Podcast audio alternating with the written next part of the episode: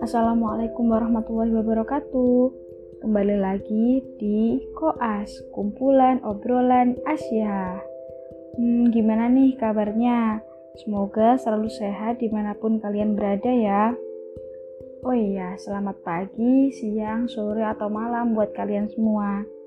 Kenalin, aku Risma Devita Anggra ini, dan di kesempatan kali ini, podcast Koas akan bertemakan rehab, yang kepanjangannya adalah renungan hamba. Tentu kita sebagai umat muslim harus merenungi hal apa yang akan dan yang telah kita lakukan agar perbuatan kita tidak termasuk perbuatan yang sia-sia. Untuk memupuk hati dan menemukan berbagai suri tauladan yang baik, podcast ini akan menceritakan siapa orang-orang terdahulu yang perlu kita jadikan panutan dalam bertingkah laku. Renungan hamba kali ini akan menceritakan kisah wanita teladan yang bernama Rumaisya binti Milhan atau biasa disebut Ummu Sulaim dengan cerita yang berjudul Tabah Membawa Berkah. Apa sikap kalian ketika mendapat musibah yang berat? Sebelum menjawab pertanyaan itu, ambillah teladan ketabahan dari kisah Ummu Sulaim yang merupakan istri dari Abu Talha dan keduanya merupakan sahabat Rasulullah Shallallahu Alaihi Wasallam. Diceritakan suatu hari anak Abu Talha menderita sakit. Namun, karena ada suatu keperluan mendesak, Abu Talha pergi meninggalkan anaknya tersebut. Takdir Allah, di tengah kepergiannya, ajal menjemput sang anak. Maka jenazahnya segera diurus keluarganya hingga digebumikan tanpa kehadiran sang bapak. Ummu Sulaim berpesan kepada keluarganya agar tidak ada yang memberitahukan berita tentang anaknya kecuali dirinya sendiri. Selang beberapa hari kemudian, Abu Talha kembali di waktu malam. Bagaimana kabar anak kita? Tak sabar dia ingin mengetahui keadaan anaknya.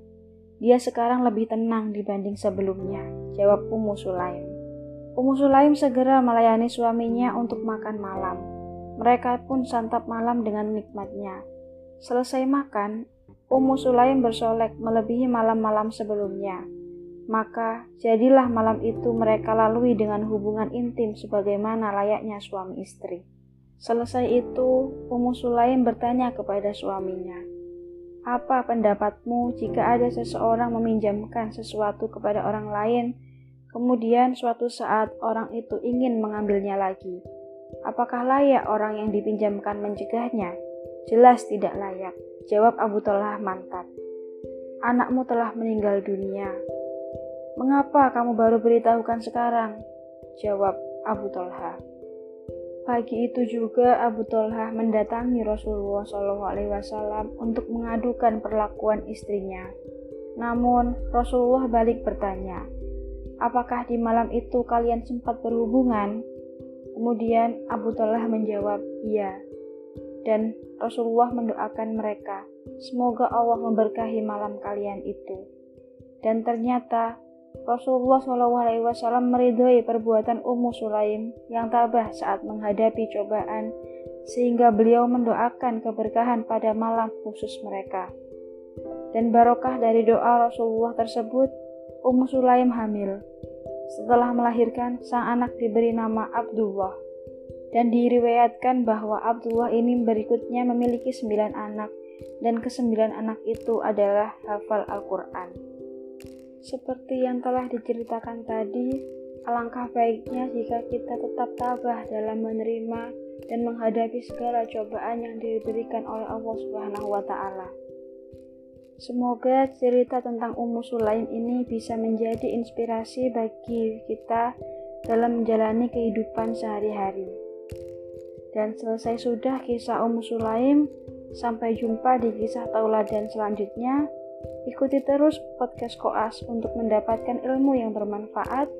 Saya pamit undur diri, kurang lebihnya saya mohon maaf. Semoga kita selalu berada dalam lindungan Allah dan selalu diberikan kesehatan olehnya. Wassalamualaikum warahmatullahi wabarakatuh.